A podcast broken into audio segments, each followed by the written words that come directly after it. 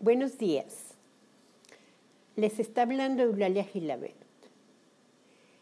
¿Ustedes sabían que el único país de Latinoamérica que tomó todas las previsiones necesarias adelantadas y por tal motivo tiene pocos casos de COVID-19 es Venezuela? Está como país ejemplo en Latinoamérica. Good afternoon, how are you?